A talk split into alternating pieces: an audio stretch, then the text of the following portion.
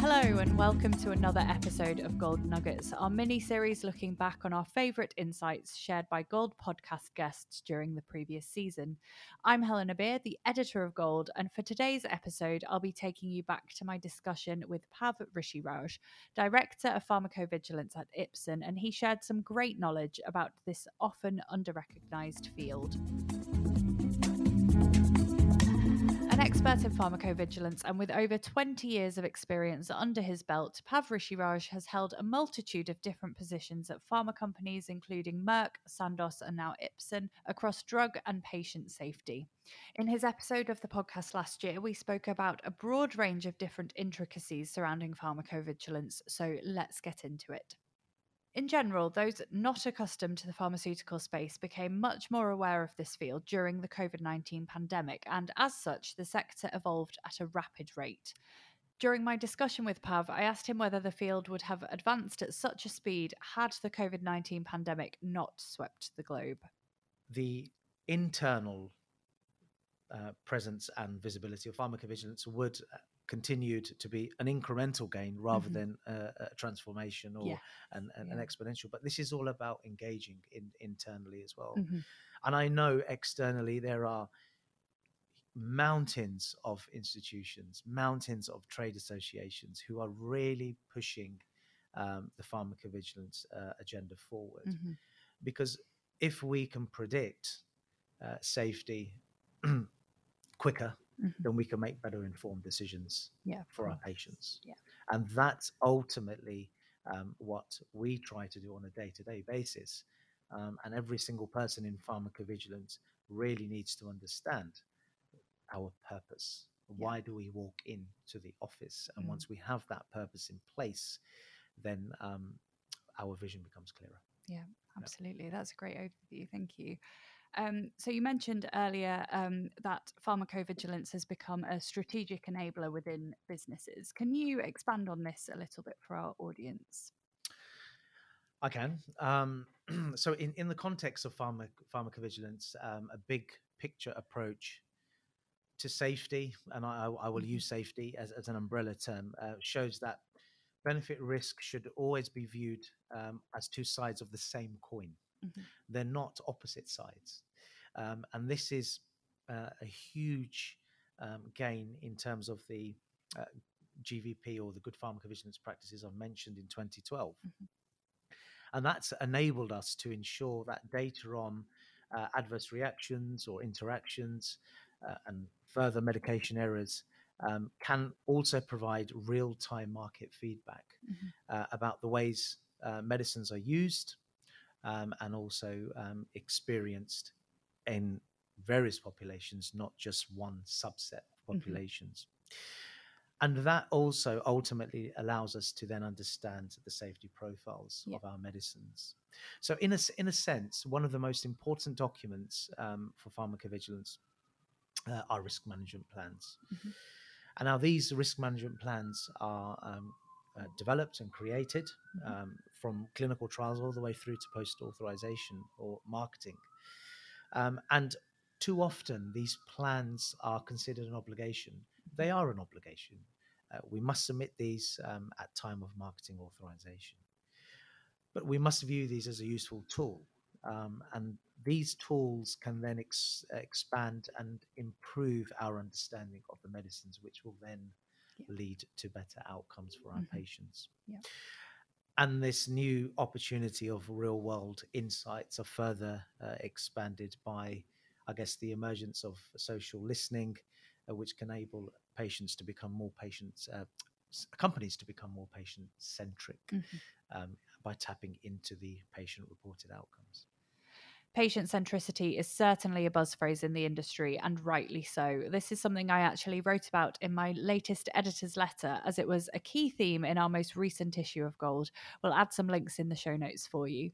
Um, but understanding how to make better outcomes for patients is certainly key to everyone in pharma, and it's something all of us hope to see more of in the future.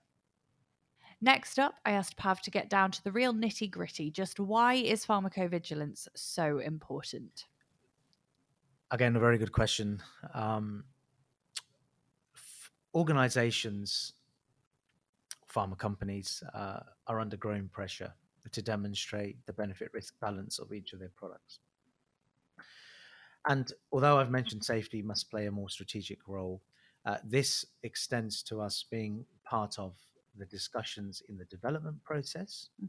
So, in from phase one, um, even to the point of defining how a medicine's profile can can benefit uh, in terms of bottom line. Mm-hmm. But bringing a medicine to market is just part of an equation. Um, and there is other parameters like reimbursement. So pharmacoeconomics um, is a discipline where it's bringing pharmacovigilance leaders into the discussion. Mm-hmm. And pharmacovigilance, um, we, we, spoke about um, strategic uh, enabling, enabling needs to be at the table from the start. And I mentioned also at the very start of this podcast that we cannot be a reactive function. Mm. And in order for us to be proactive, we need to be at the table at the Absolutely, start. Yeah. So rather than trying to gather data later, um, we have to have data incorporated into the medicine's development plan. So the data and the pharmacovigilance supports a company's um, insights for patient value, etc., etc. But safety data can also address cost effectiveness, reduced morbidity, more mortality, um, and so forth. And we also have to um, be mindful of the impacts on the healthcare system mm-hmm. as well. Access is is one of those parameters. But pharmacovigilance and safety, and I use the, the words very interchangeably, um, are likely to assume m- much more prominent roles going forward now. Mm-hmm. Um, whether these are acquisitions or whether these are um, just coal companies um, assessing the, the benefit risk profiles of their medicines. But we ultimately have to um, ensure that the consequences of pharmacovigilance must be understood. Mm-hmm. Poor pharmacovigilance can lead to detrimental consequences. Yeah. And if these are communicated um, and these are uh, raised, then uh, we will always be strategically uh, enabled.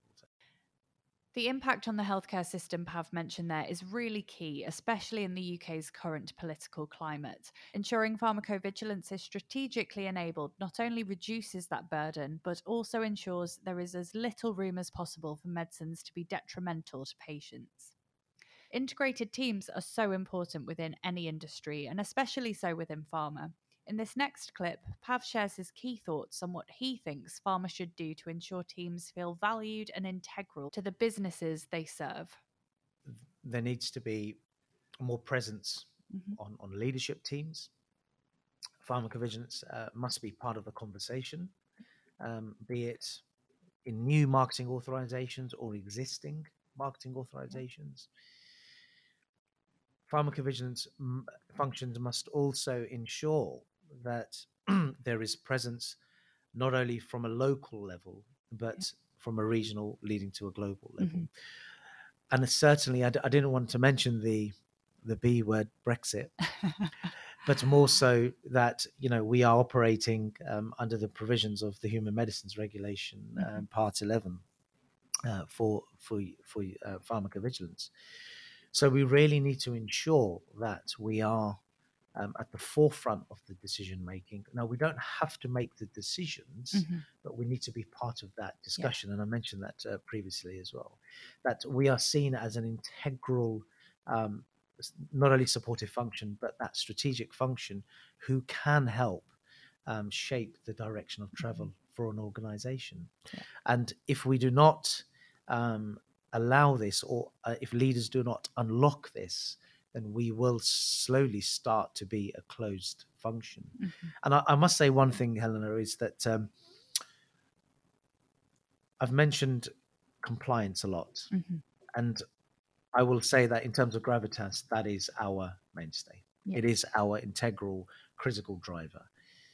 However, compliance um, is not a subject. Mm-hmm it's a mindset. And I want everyone on the podcast who is listening to adopt that mindset um, because you can tell someone what to do. But if you do not, if, if that person does not or colleague does not understand why they are doing it, and I think this is what's missing in pharmacovigilance right now, it's the why. Why are we doing what we're doing? You can ask someone to do something, but if they've got no clue in terms of context, mm-hmm. perspective, overall impact, and how that fits strategically into the direction of an organization, then we're just going to wander aimlessly. Yeah. You know, we're going to be um, knocking on locked doors, as I would say, or closed doors, and mm-hmm. hitting our, our heads uh, against the window, thinking, why doesn't anyone understand? So, yeah. raising the profile will increase the visibility, and then, of course, the overall impact yeah. of the um, of the function within the organization.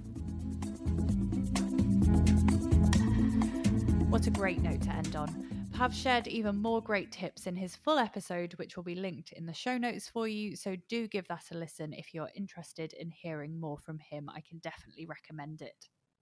And that is all for this week's Gold Nugget. Do be sure to tune in next time, where I'll be taking you through some of my highlights from Isabel's conversation with Reshema Kemps Polanco, Executive Vice President and US Head at Novartis Oncology.